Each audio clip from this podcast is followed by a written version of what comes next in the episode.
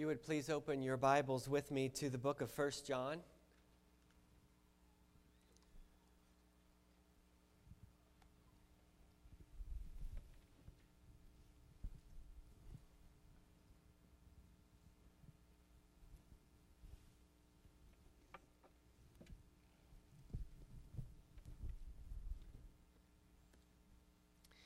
Father, I ask for your wisdom as I minister your word today. I recognize and understand that it is a great privilege, but it is also a great responsibility. And Lord, the words that you desire for us to hear, I pray that they will not go in one ear and out the other, but rather that they would settle deep within our hearts. Holy Spirit, I pray that you would reveal to us the things that you want us to see. That you would give me your wisdom to be able to communicate your word clearly. In Jesus' name.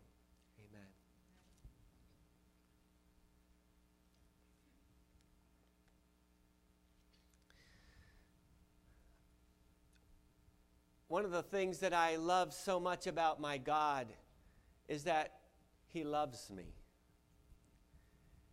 There are a lot of different things that He asks me to do, and there are things that He asks me not to do.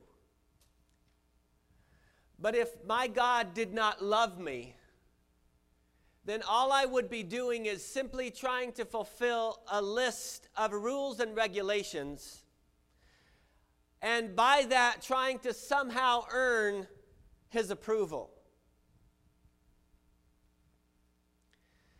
But because God loves me, I know that everything he asks me to do is always in my best interest. That God is not interested in robbing from me the ability to have pleasure or to have fun, but rather He wants me to be able to live a life uh, that will not have the consequences of sin and disobedience. And so when he lays out some rules for me, they are always rules with purpose and with intention. For us who have children, we tell our children certain things that we expect of them. Sometimes they may not understand why those rules are there.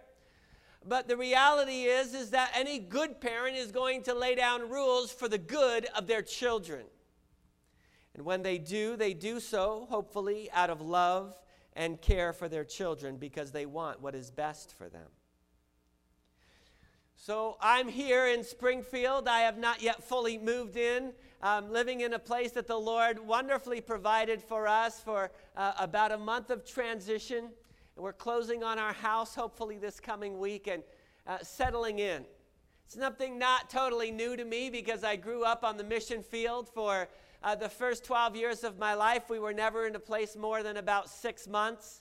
When we traveled through the United States, we had two motorhomes and we're always on the road, been to almost all of the 50 states growing up, just going from place to place, sharing the good news about Jesus. But it is a privilege to be sent by the Lord to be here with you. And I say sent by the Lord because I did not look for this opportunity. The Lord came looking for me. Because if the Lord had not come looking for me, I will tell you honestly, I would not be here today. But it's a privilege for my family and I to be here with you because I know from the way that I've seen God work, that God works that He has specific plans. And I always want to be on board with what God wants done, right? That's always the best.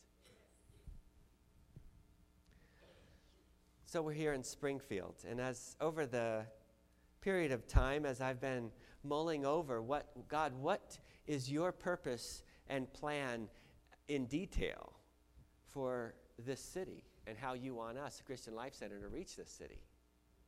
I believe the foundation is what I'm going to share with you today.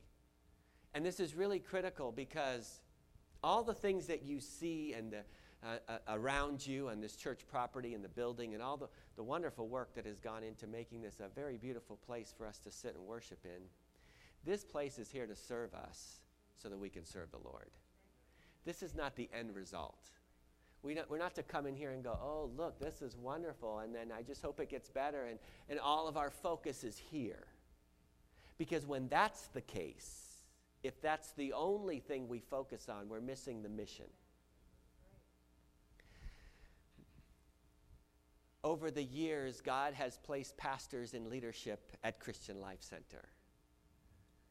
And I want to tell you this morning that as I began this role of responsibility of shepherding you, we're on the same mission, just the different phase.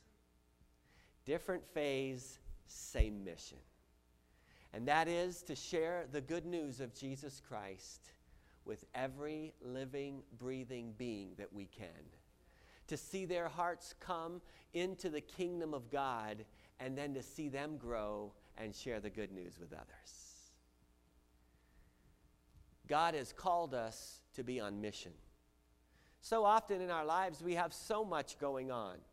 We have work that we have to do, we care for our families, and in the midst of everything that's going on, in all fairness, I, I think it is right to say that it's hard to stay focused on the mission.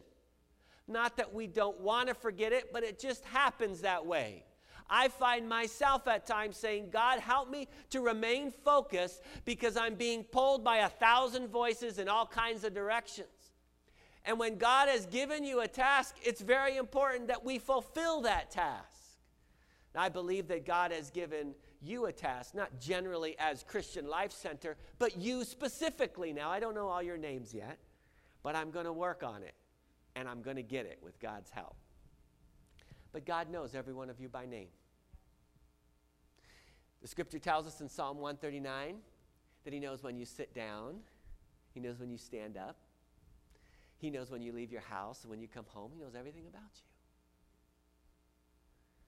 And the reason that God knows everything about us is because He takes the time to concern Himself with us. He is concerned about every detail of our lives.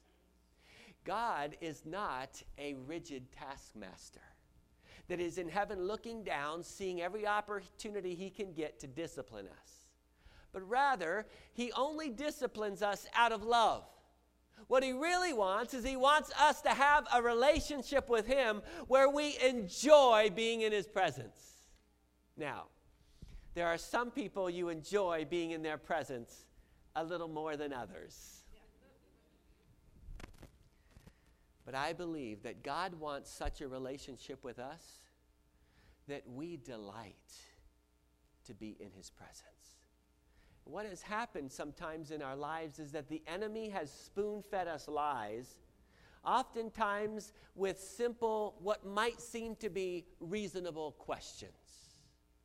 Well, if God really loves you, then, I mean, what kind of a loving God would allow you to go through that? Are you kidding me? You're telling me God loves you and you're going through that? And the enemy is going to tell you things to twist the character of your God. He wants you to come to the conclusion somehow that God does not indeed have your best interest in mind, but rather He has some plan to use you to do what He wants to do, and in the end, He really doesn't care about you. That's what the enemy wants you to think. But I'm here to tell you from the Word of God that God loves you and He loves every part of you. In fact, the scripture tells us in First John, eh, it says this in chapter 4, verse 9 God showed how much He loved us by sending His one and only Son into the world so that we might have eternal life through Him. Whenever the enemy tempts you with a doubt to question the character of your God, you need to be ready with the Word of God to fight back. Because if you don't have an answer, that doubt lingers there until you deal with it. You know how it is. Sometimes it can take days. You're like, yeah, I wonder. I wonder if God really is good. You know, yeah, I really have been. I have even been praying and boy, he didn't answer that prayer as quick as I thought. And we began to think about, oh, maybe God is not as good as I thought he was. But God loves people more than anything else.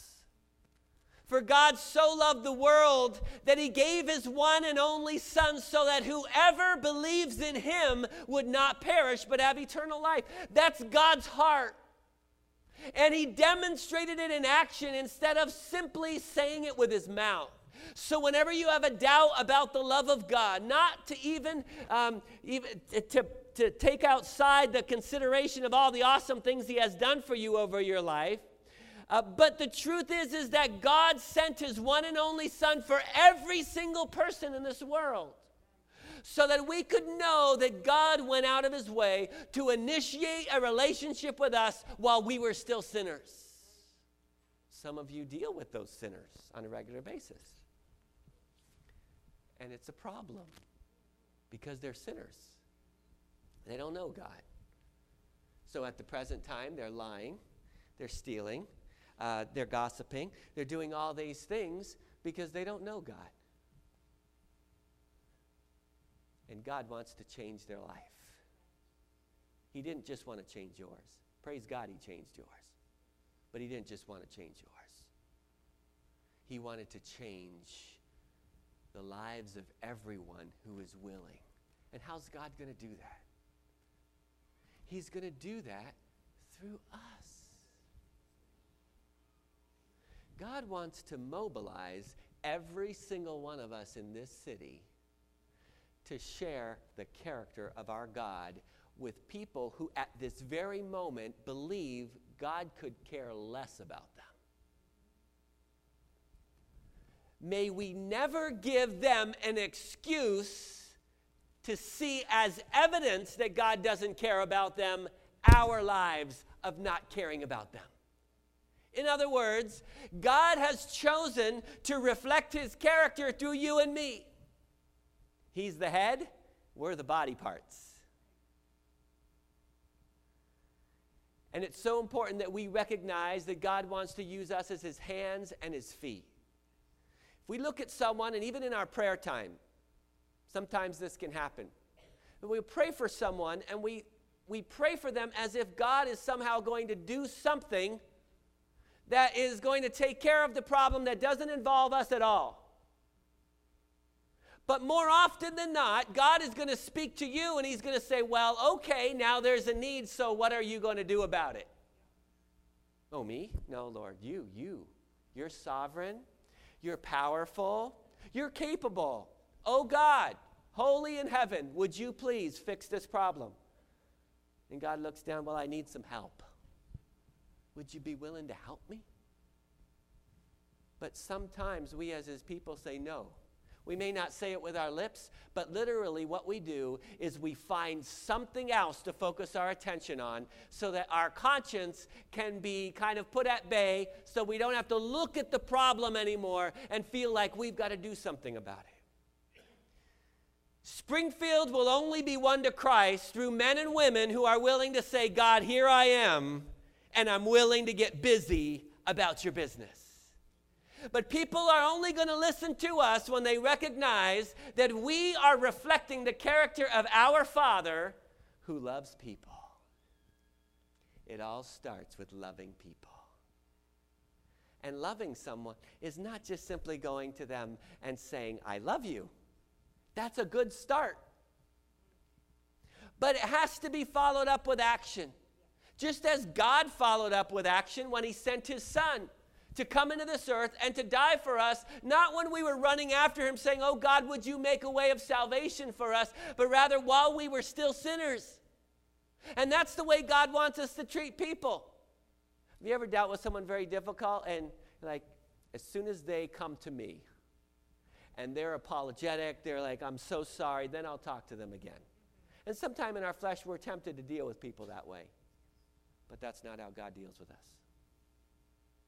He initiates relationships that we never initiate with Him. I'm so grateful. I'm so grateful for that. Now, if that's the character of our Father, what do you think He expects of us? That means He expects you to go out of your way to demonstrate the love of God to other people when they don't deserve it. And when people don't deserve your love, and very few do, and you give it to them anyways, what you are doing is saying, as much as it's hard for me to do, I want to demonstrate to you that my God is good. He's forgiven me of a lot. And so I'm willing to forgive you. But if we don't do that, the world is not going to see a representation of our Father. The love of God is not reflected on a billboard somewhere, but rather it is in us. We are living letters. Isn't it so much nicer to receive something firsthand? You know, nowadays, everything is so quick in communication. You can send a text and email and all this stuff. Before you, had to write letters and things like that. But now you can just send such quick communication. But there are times, I don't know about you, but I just I just like opening the mail and getting something in my mailbox, you know, that was written and taken the time. Just, just to know that someone took the extra time and didn't go through that. There's stuff, great stuff in text and all that. But just some things you just want to have that extra time. God wants us to take the extra time to demonstrate His love to His people because if we do, then we are going to be able to see the love of God reflected from this church. Now, we, we're in a great position. A lot of people drive by this place. But better than the people driving by the place and say, oh, there's a, there's a church, maybe I'll go there. That's okay, that's good, it's good placement. But that's not what's going to draw the people into this church. What's going to draw people to God is His character that they see that we love people. And so, how do we demonstrate the love of God? Well, it starts with words, but it, got, it has to go beyond that. We must, first of all, you and I have to turn our love towards God. This world is calling for our attention all over the place more than ever now, you could sit, literally get home from work, you could watch movies, TVs, update yourself on the internet, news, all this kind of stuff, and, and you could do that till you go to bed. There's so much information out there that you could just flood your mind with. But I want to caution you on that. And there's nothing wrong with some of that stuff. But be very careful because the good at times is the enemy of the best. And what happens is, is you can flood yourself with information that is really not critical for what God's mission for you is. See, um, and some things you don't need to know. It's just the reality. I mean, yes, be able to get some information here and there from the news, but it, you don't need to be updated on every last minute detail to be able to fulfill the life that God has for you. And so sometimes those things can end up being a distraction from what is your mission? What has God called you to do to start making the news instead of just hearing the news. And that can only happen through the power of the Holy Spirit. So in 1 John chapter 2, it says this, verse 15, do not love this world nor the things that, is, that it offers. For when you love the world, you do not have the love of the Father in you. When you love the world, you do not have the love of the Father in you. Now, how do we how do we love the world? Well, you love the world when you pay so much attention to what the world has to offer. The next verse goes on to say, For the world offers only a craving for physical pleasure, a craving for everything we see, and pride in our achievements and possessions. But these are not from the Father, but they're from the world. Now, the scripture also tells us that God has given us richly all things to enjoy. But we are supposed to use the possessions, the things that God gives us in such a way, recognizing that they're only going to be here for a little while. Your house is only going to be here for a little while. Your car, whatever you have. The day will come when that is going to be totally back to dirt again. But you and I, God has set eternity in our hearts. And though this body may go to the grave, our soul remains forever. It's very important that we recognize where we're investing our time, where we're investing our treasure and where we're putting our focus. The world offers a lot of things that are fun and exciting for a short period of time. In fact, the scripture tells us that the pleasures of sin do last for a season. But the problem is is that the cost of that sin, the price tag is never visually in front of that sin. Say, now, if you do this, the consequences are going to be X number of years of pain and suffering. You're going to feel guilty. You're go- the enemy's going to have a heyday with you. The devil won't tell you any of that. All he'll say is it'll feel good for a little while. When we love the world, we're grabbing something temporary. But when we reject the world and we love God, what we're doing is we're receiving something eternal in place of the temporal. And oh, the peace that comes with walking a walk with God that rejects the temporary pleasures. Now, I said it earlier God is not a God who is here to take away our pleasure and our fun. The scripture says that at his right hand there are pleasures forevermore. God's got good stuff in store for us.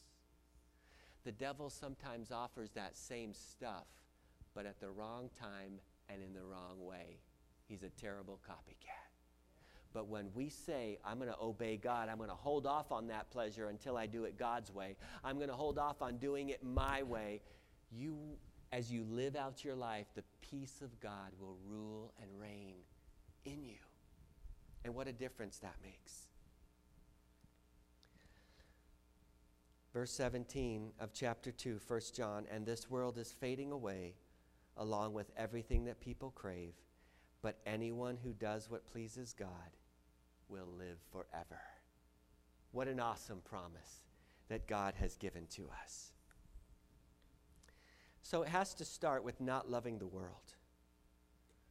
And then you and I now need to ne- take the next step of demonstrating our love for God. The scripture tells us that those who are forgiven much love much. The problem comes sometimes that we don't recognize how much we've needed to be forgiven of. Now, when you look at that scripture and it says, Those who have been forgiven much love much. You say, Well, I've never been in deep sin. I've never gone out and killed anybody. I've never been in adultery or this or that. And you could list the list of all the things that you think are like really bad sins. You think, well, if you're forgiven of those, then you must really be a person of great love, according to the scripture. I'd like us to look at it from a different perspective this morning. The scripture says that all have sinned and fallen short of the glory of God. And Jesus when he laid out the, the rules, he said, you know, it's not just a matter of what you do, but it's also a matter of what you think of doing. It starts in the heart. So sometimes we can say, well, I never actually got to that point. God says, well, in your heart, you are already there. So back to the scripture those who are forgiven much love much.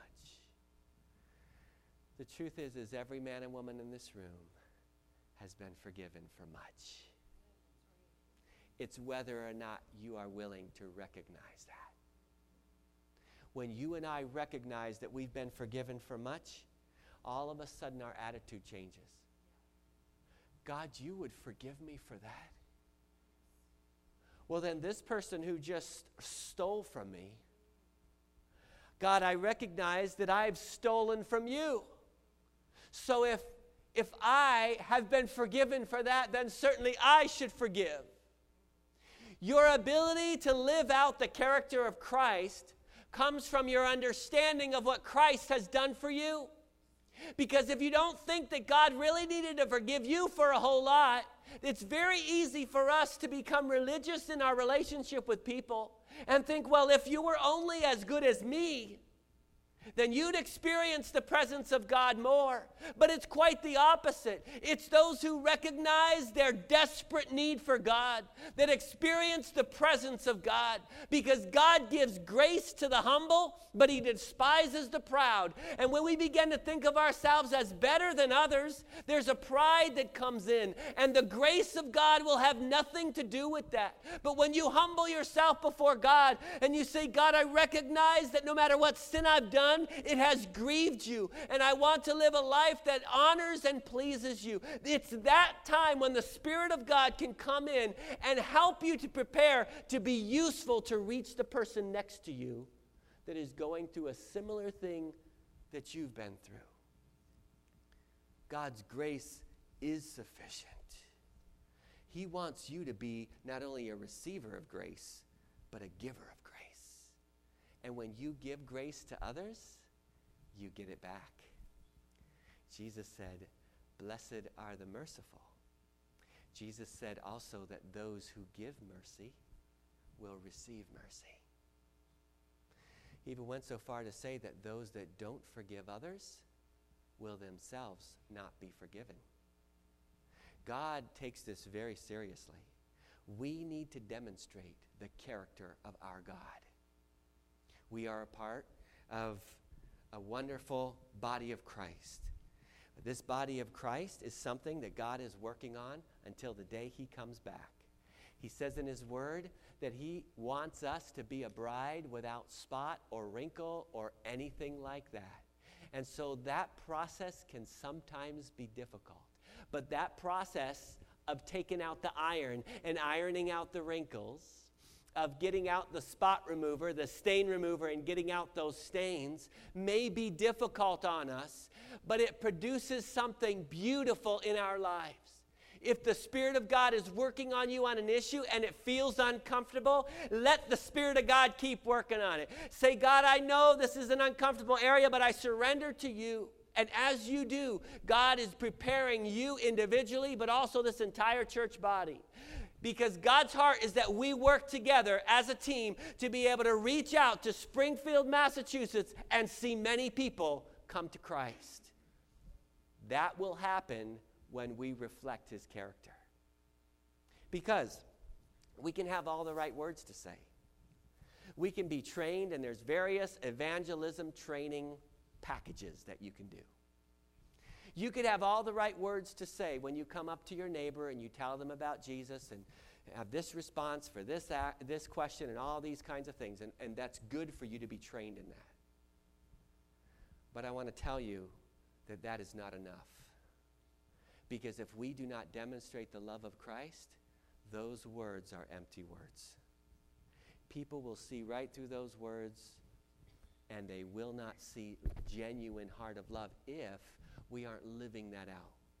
So if we want to see people come to Christ, yes, there's room for that training. And you're going to be trained with the help of the Lord to be able to know the Word of God. But you've also got to have your character in order.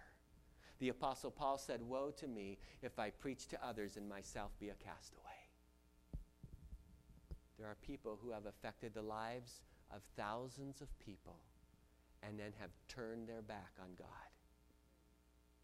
And it's a sad thing. That's why you and I have to be steadfast and we have to be faithful.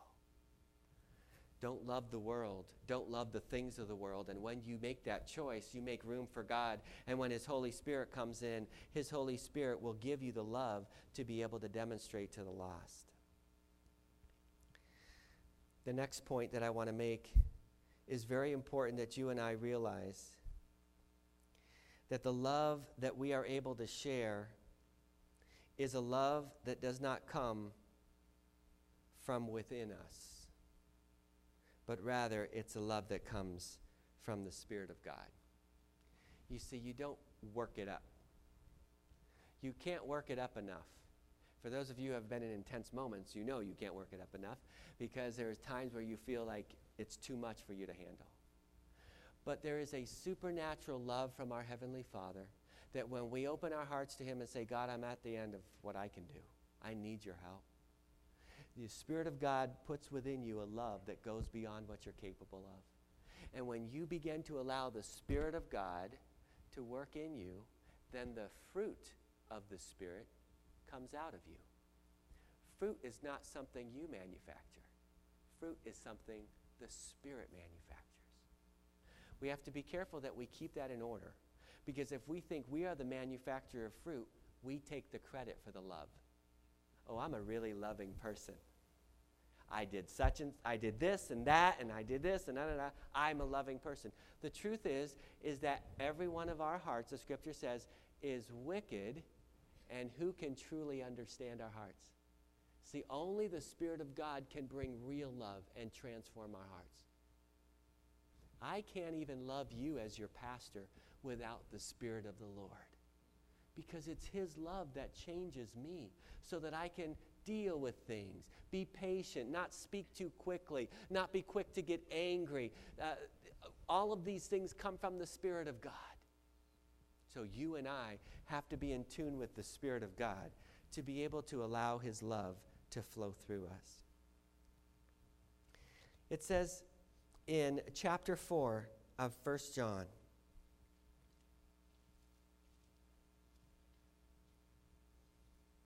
verse 11. Actually, let's go back to verse 10.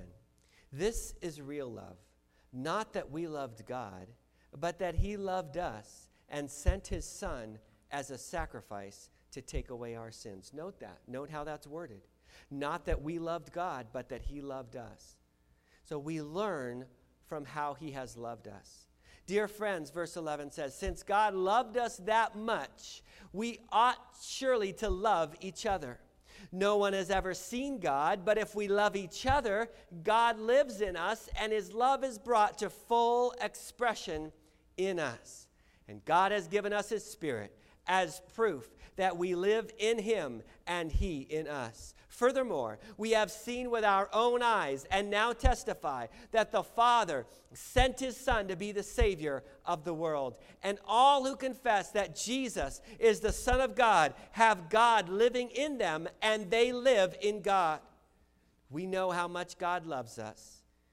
We have put our trust in his love. And see, that's why the enemy tries so hard to erode the character of God in your heart and in your mind. Because if you can begin to doubt the love of God, everything else will begin to crumble. God is love, and all who live in love live in God, and God lives in them. And as we live in God, our love grows more perfect, so we will not be afraid on the day of judgment, but we can face Him with confidence because we live like Jesus here in this world. Such love has no fear, because perfect love expels all fear. If we are afraid, it is for fear of punishment, and this shows that we have not fully experienced His perfect love. We love each other because He first loved us. If someone says, I love God, but hates a Christian brother or sister, that person is a liar. For if we don't love people we can see, how can we love God whom we cannot see? And he has given us this command those who love God must also love their Christian brothers and sisters. Okay, so this is a wonderful opportunity God gives us because He tells us to love the people in the world, not the world, but the people in the world so that they can see Christ's love in us. But it all starts in the classroom right here. Now, the early church had a little different church setup than we do because we have so busy, our lives are so busy we go to our jobs and we meet together every now and then. We get together on Sunday mornings and Wednesday nights. And, um, and then apart from that, sometimes we may not really be in communication too much. But God intended for us to be a family together. And He intended for us to love one another. If we're going to love the people out in the world that are difficult to deal with sometimes, we've got to start here and love one another uh, as that sheet is going around for signups for people to be able to bring meals to, um, to Mark and the kids. And as B goes through this challenge, by the way, I understand that Mark also had had a back surgery.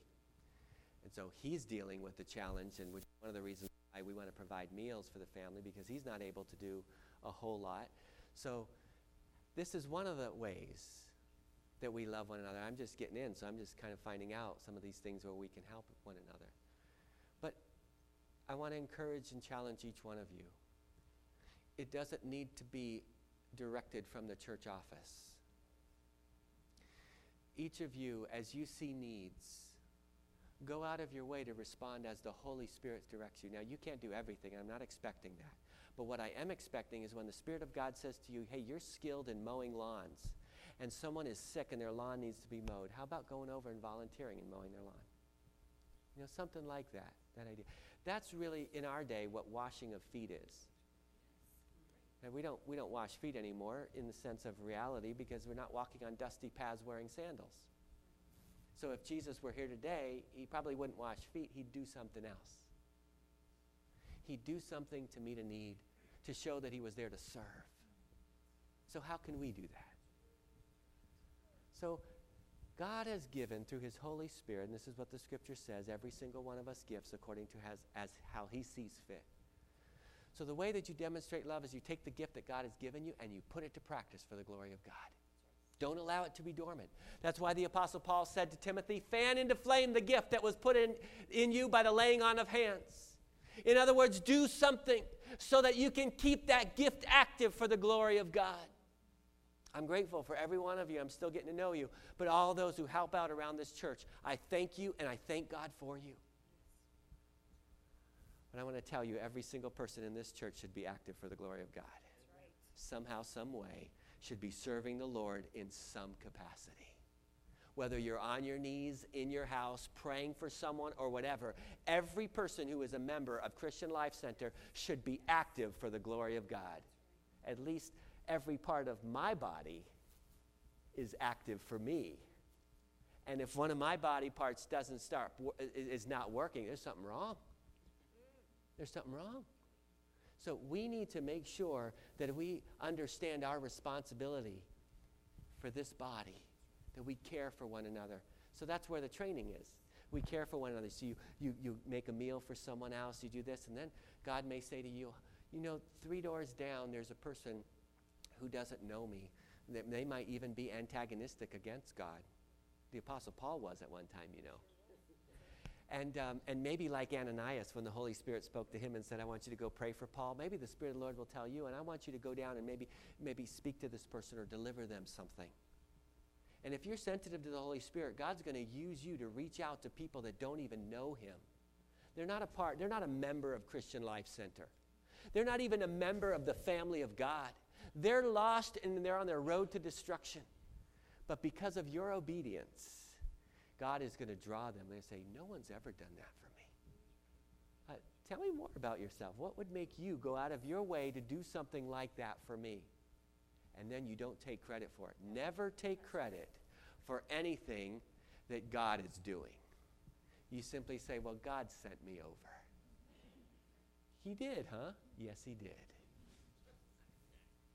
And all of a sudden, you've turned the conversation to where it really matters because you're demonstrating the character of your dad. I'm my father's son.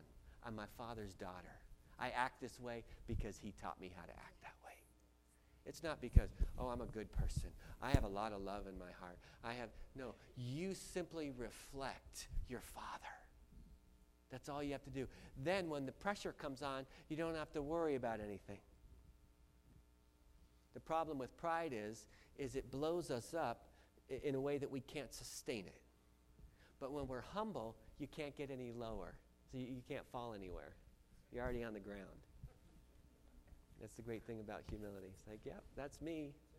I'm here before God. If it weren't for God, I wouldn't even be here.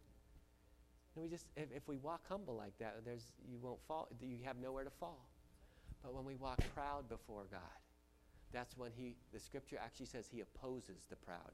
In other words, the visual there is that God stands in front of you and says, No, no, no, you're not moving because I'm standing in your way.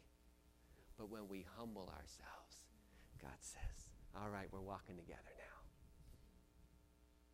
My prayer for our church is that we will be a body of believers united together in love, that will be so practiced on each other that it'll happen like by accident that you're just in the grocery store and you start treating people with the love of God and you weren't even expecting to do it. That's a good sign. But that can't happen if everything we're doing all the time is about me, me, me. Then it's like a little odd. Then you're like, oh, I have to do something for somebody else? Well, it's what you get used to. And what you get used to is what you do starting as a habit, little by little. So I have an assignment for you this week. I want you in your prayer time with God, and every single one of you should have one. Yes. Your private prayer time. When you're talking to God, I want you to ask Him, God, who do you want me to demonstrate your love to in a practical way this week? Simple request. How? I, I can't answer that particularly, but God is going to speak to you, and He's going to show you how. It may be, it may take you five minutes to do what God asks you to do. It may take you five hours. I don't know. But what I challenge you with is be obedient to the Spirit of God. Because if you are faithful with the assignment God gives you, He'll give you another one. But if you never do what He asks you, how can He give you another one? So it's really important that we be faithful. That's why Jesus said, when he was in the temple and his parents came looking for him, he said, Didn't you know that I need to be about my Father's business? Wouldn't it be great if all of us had that attitude? Yeah, so just want to remind you your job does not own you. I want to remind you that you are on this earth with a purpose, and that's not simply to make money and eat food and do the things you might enjoy doing, although all those are gifts from God, but that's not why you're here. Because it's a whole lot better in heaven. And if you've already got saved, I, have said it often this time, it'd be kind of cool if immediately after a person got saved, there was a rapture. Like mini raptures, you know? Like you give your heart to Christ and poof, you're gone. You're like, God just takes you to heaven. That'd be really cool. Like, why deal with all this stuff, you know? Just live in heaven. It's a lot nicer up there, I'm told. But it doesn't happen that way. Why? Because there's work to be done. Jesus said, Work while it's still day. Why? Because the night is coming when no one can work. What's the kind of work that we're supposed to do? People said to Jesus, what kind, of, what kind of thing do you want me to do for you, God? Jesus said, Your work is to believe in me. And your belief in God is simple obedience. If you believe Him, you'll obey Him.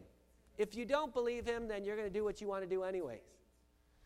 But God did not call us to simply do religious ritual. So God has called us to come together as a church body on Sunday morning to mobilize. So when you leave these doors, you're out on a mission. I saw a sign out there. I love it. It says you're entering the mission field. I hope every one of you believe that because it's true. You are entering a mission field. The question is, what are you doing in that field? What are you doing? Are you doing your own stuff only? Or are you saying, God, I'm going to work hard and I'm going to honor you in my job. I'm going to do my very best, but I want to take every opportunity to brag on you. And when you do, you're going to see people get excited about God. Why? Because God is someone to be excited about. God's not a boring God. He didn't intend for us just to come and sit and, you know, be religious or whatever. He didn't intend that. You look at Jesus. He was active, always doing stuff for the glory of God. So, what are we doing? Let's do it for the glory of God. When you're working, the scripture says you're not working for anybody except for the Lord. For we do not work as unto men, but as unto the Lord, because of him we will receive our reward. When you get to heaven, you're going to hear the words, Well done, my good and faithful servant. Enter into the joy of your Lord. And the reason you're going to hear that is not because necessarily that you were in church every Sunday but it's going to be because you did what your father told you to do. The truth is that we can get comfortable in our, in our schedule, in our routine. And sometimes the good can be the enemy of the best. And I challenge you let God be the priority in your life so that whatever you do this week, you ask the Lord, Lord, what do you want me to do to demonstrate your love to someone? This week. Start with your church family. You've got plenty of people right here. Some of you know many in this church. That's, that's the easy part. Give someone a call that you know is going through something. Hey, I'd love to pray with you. Can I take five minutes? Pray. Great. Simple. The hard part is now you're dealing with people you don't know, that don't care about God. That's where you really kind of get into spiritual warfare. So we'll deal with that later. But right now, I really challenge you start with the easy part. Start loving on one another more and more. I, I believe you are. I believe you already are. But I just want to encourage you to do it more, more. So we can, we can become a united church so that when one member, member of the body suffers, we all suffer. And when one member rejoices, we all rejoice. And that's God's heart for us. And, be, and when we do that, then we're going to be able to reach the city for the glory of God. There are people that are hurting. We hear about crime.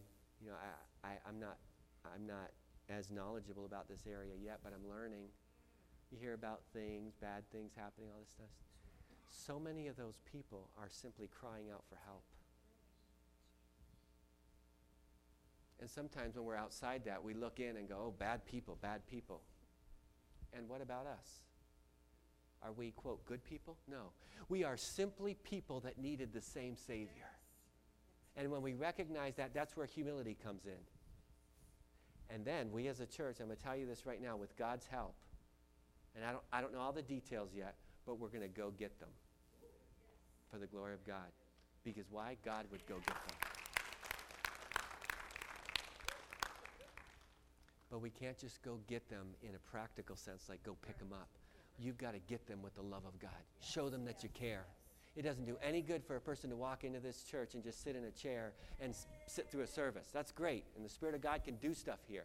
But it's got to go beyond Sunday morning, Wednesday night, whatever else we do here. Would you join me now in just closing your heart in with God? I'm going to ask if the worship team, I don't know if you expected this or not. If you could just come on back for a moment, please.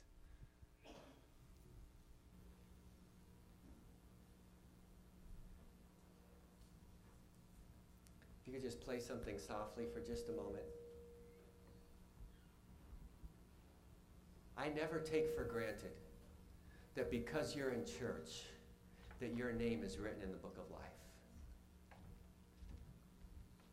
Maybe you're here today and you'd say, Pastor, I've never made that decision to ask Jesus to come into my heart.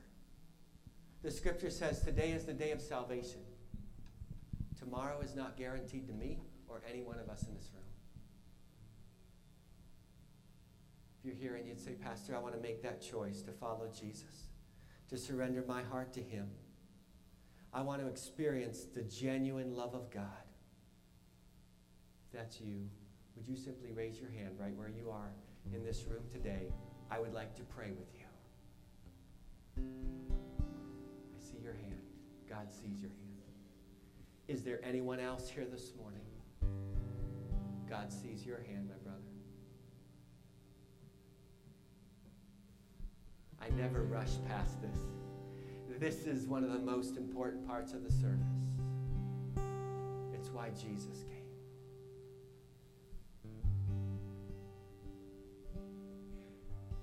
Is there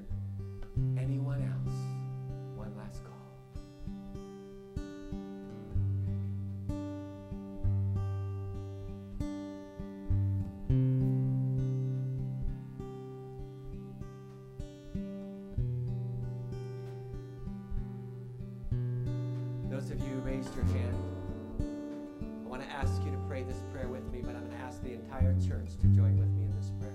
There's nothing magical about these words, but it's a simple statement from your heart to simply say, God, I surrender. And the Bible says that when we confess with our mouth, believe in our heart, that God raised Jesus from the dead, that our names are written in the book of life. The Spirit of God comes and lives inside of us. So right where you are, as you uh, as you pray this prayer, know that God is listening. Church family, would you please join me? in repeating after me as we pray this prayer. Dear Lord Jesus, I acknowledge today that I am a sinner in need, in need of a Savior. Please forgive me. Please wash my heart clean and make me a brand new person. Please write my name in the book of life and fill me with your Holy Spirit I choose from this day forward to honor you by living a life in obedience to your word. In Jesus' name.